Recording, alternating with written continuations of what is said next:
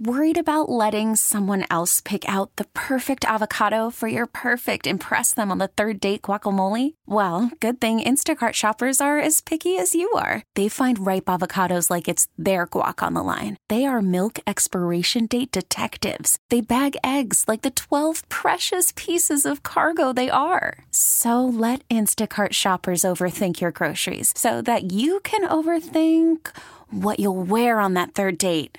Download the Instacart app to get free delivery on your first three orders while supplies last. Minimum ten dollars per order. Additional terms apply. All-star closer, Kenley Jansen, we have a question. What's the best podcast of all time? Baseball Isn't Boring, baby. I'm Rob Bradford, and every single day I'm sitting down with the biggest names to show you this great game is the greatest game. It's my podcast. It's my passion. It's a cause I started more than two years ago and is now the most prolific national daily baseball pod there is. Another fact, so jump aboard the B I B Express. Follow and listen to Baseball Isn't Boring, presented by Wasabi Hot Cloud Storage on the free Odyssey app or wherever you get your podcasts. seven forty-three, seventeen till eight, Tommy Tucker, W W L. We just talked to Aaron Bendley, Vice President for Policy and Strategy.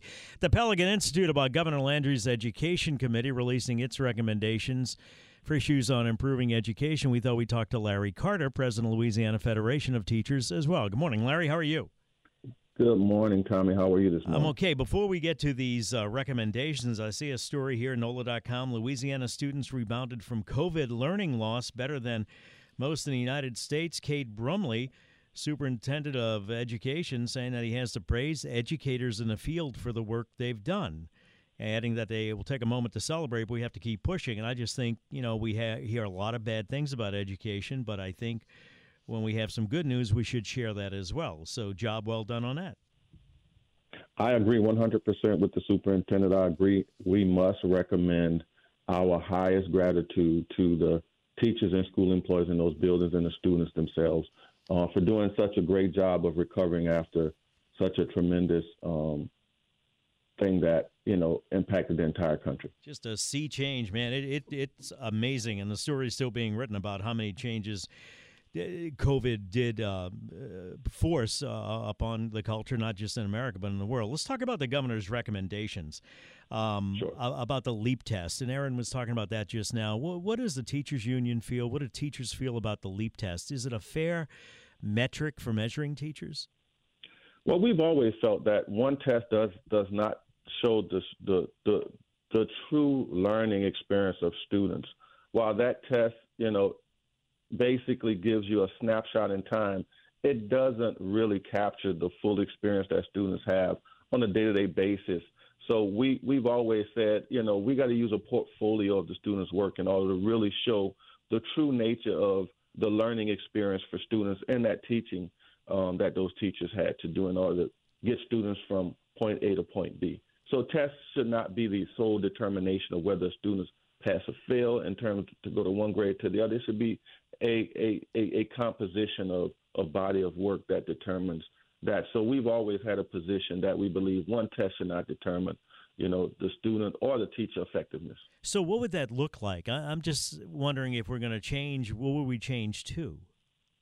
Well, that's one of the issues that I, I think the great debate, I, I know we'll be looking at the accountability system this particular um, session coming probably. There'll be legislation around looking and revamping the accountability and, and what measurement tools can we use to really show if students are being successful and if teachers are being effective at teaching. So we'll we'll be having that debate, and, and to look for specifics is, is kind of difficult because there's so many ways in which you can determine whether or not a student is successful um, at his or her um, learning experience. And, and some of that is looking at the body of work that that teacher does on a weekly basis, as well as putting in weekly tests, and as well as using some of the end-of-year tests to determine whether or not that student has at least met the basic understanding and knowledge needed to go on to the next grade level.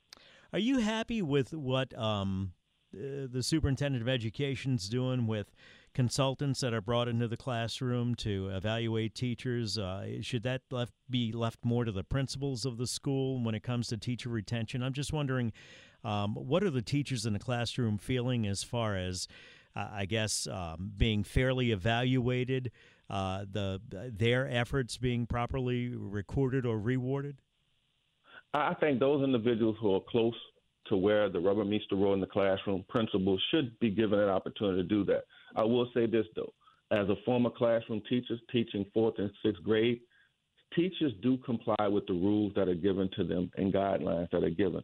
Most of, you know, what we do is obey the rules, and then we apply the rules where necessary. So I, I think we haven't heard too many teachers complaining about that aspect of what is currently happening, but we have heard some rumblings that, you know, principals who are closely related to what's happening in the classroom on a day-to-day basis should be given the opportunity to evaluate those classroom teachers. Do do a lot of consultants uh, make money off the education system? And, and that's not to say that it's not justified, but I'm just wondering about the role of consultants that are brought in from outside to evaluate teachers, and it's taken out of the hands of principals. Yeah, I mean, it's it, it, it's probably true that there are some aspects of it that when you start bringing in consultants, there's costs associated with those consultants coming in, and sometimes I'm sure their contracts are more than what an average principal makes, or what certainly what an average teacher makes. So uh, I'm sure there's a, a financial aspect to it that we could look at to see if there's a way to, you know, save money in other areas as opposed to being um, directed to those consultants, because they are starting to we, we are starting to see a lot of consultants being used. When it comes to teacher retention, Larry, what are you hearing from the teachers you represent? What do they need? Well, if you if teachers are leaving, why? What is the reason they're telling you? One one of the things we, we hear often, and, and people think it's always compensation, but it really is about being respected and, and being given the, the, the freedom to teach um, those things that, that they know will best impact the learning experience for students. Um, a, a lot of the guidance scripted curriculum sometimes doesn't allow that creativity of teachers to actually um, impact a student that has a specific need. Um, so that's some of the things we hear. We also hear, obviously, the compensation, you know, packages that when you look at a neighboring state or even a neighboring parish that is paying three, five, or even ten thousand dollars more, it becomes this this thing where am I truly valued for what I do? I'm teaching um, in a hard-to-staff school, first of all, or I'm teaching um, in an area that doesn't have the resources that other areas have. But if I go five miles or if I go seventy miles, I could be making so much more money to provide not just for my family, but also to contribute to the community. So that's that's some of the things we hear. We certainly hear about safety in the classroom or safety in schools. Um, those seem to kind of be high, you know, top three um, on on the list that when we did a survey maybe about two or three years ago, that, that kind of still to this day um, seems to ring true. So those are some of the things that we've been hearing from classroom teachers, that they, they really want to be respected. Um, they deserve, you know, pay, not just supplemental pay, but pay that they can count on each and every year. Um, and they want to, you know, certainly be safe in the places where they teach and learn. Now, let me take a break. I get a couple of texts here. One comes in and says, please let us teach. Stop the scripted stuff. Let us have fun. We'll drill down on that. And somebody else texted in and said, teachers are treated like kids and punished. Administrators are often bullying teachers and always changing expectations. It's bad. They need to ask more input from teachers who are trapped, not the top tier. Making sure high school students have no stakes. We need to put parents in the equation. So we'll talk about that when we come back. Um, I, I do know that there is a problem when it comes to, um, I guess, you know, like the old saying about plumbers and what flows downhill, where pressure is put on principals sometime, and it may, might be unreasonable, and then it flows down to the teacher, and, and ultimately it's bad for the students. So we'll talk about all that with Larry Carter when we come back. President of the Louisiana Federation of Teachers, you got any questions or comments, five oh four, two six zero, one eight seven zero, seven fifty-one, nine till eight, traffic now, W W L. Worried about letting someone else pick out the perfect avocado for your perfect impress them on the third date guacamole? Well, good thing Instacart shoppers are as picky as you are. They find ripe avocados like it's their guac on the line. They are milk expiration date detectives. They bag eggs like the twelve precious pieces of cargo they are. So let Instacart shoppers overthink your groceries so that you can overthink what you'll wear on that third date. Download the Instacart app to get free delivery on your first three orders while supplies last. Minimum ten dollars per order. Additional terms apply. Baseball is in full swing. N B A playoffs are heating up, and your N F L team is gearing up for training camp. Listen to the latest on the teams you love here on the Odyssey app. The biggest sports radio stations in the country, providing unrivaled local coverage of their teams, all in one place. Exclusive interviews with players, coaches, and team executives, streaming live and always available on demand. Stay in the know with your favorite teams right here on the Odyssey app. seven fifty-six and a half. Tommy Tucker, W W L, talking to Larry Carter, president of Louisiana Federation of Teachers, about Governor Landry's education committee, some of its recommendations, recommendations. And we're talking about teacher retention here. And I asked Larry to respond to a couple of texts. One of them, let us teach, stop the scripted stuff, let us have fun.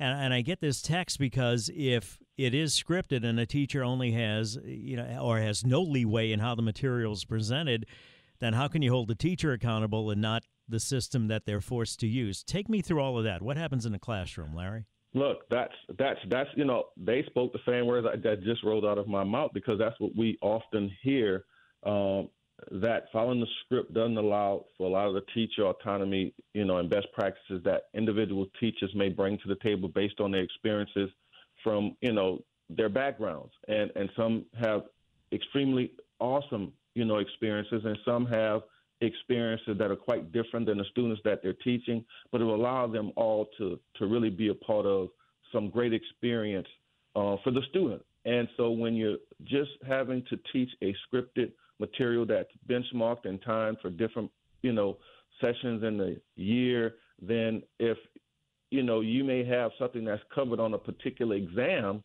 that comes later in the year, but it's tested during that exam period, that may be part of what some of the issues with, with, with the testing scores that we do see over time. People tend to think that if teachers were able to have that flexibility sometimes to come outside of those scripted um, lessons, that they could be more effective at helping students achieve. When it comes to um, scripting, how, how scripted are these lesson plans? Take us through that, if you will, because I mean, what a teacher, the, the curriculum, I guess, is presented uh, step by step. The teacher is told how to present it to the student. Oh, it's it's definitely a step by step, you know, scenario of, of what you do when you enter the classroom, what materials you cover during this first, say, thirty minutes, and then you test for knowledge, you know, understanding, and then you you know go to the next. you know, um, conversation or, or, or next skill that you need to teach to the student. And you're building or scaffolding those conversations over the course of the, the classroom period or the day, so or the week or the month. And and so it's it's very scripted. Um, and deviating from that can sometimes not look good when you're being evaluated, I believe. In some places we've heard where when an observation is held and The, you're trying to figure out as the observer and then the person that's actually teaching where that teacher or employee is at that time. And if, if they're not, then they can really have their evaluations lowered because they're not sticking, quote unquote, to the script. I think a lot of people um, need to talk to a teacher or um, dig into this a little bit more to understand exactly what it is that you're talking about, Larry. But I get it. Thank you, Larry Carter, president of Louisiana Federation of Teachers. We come back, we'll talk to Doctor B. All-star closer, Kenley Jansen, we have a question. What's the best podcast of all time? Baseball Isn't Boring, baby. I'm Rob Bradford, and every single day I'm sitting down with the biggest names to show you this great game is the greatest game. It's my podcast. It's my passion. It's a cause I started more than two years ago and is now the most prolific national daily baseball pod there is. Another fact, so jump aboard the B I B Express. Follow and listen to Baseball Isn't Boring, presented by Wasabi Hot Cloud Storage on the free Odyssey app or wherever you get your podcasts.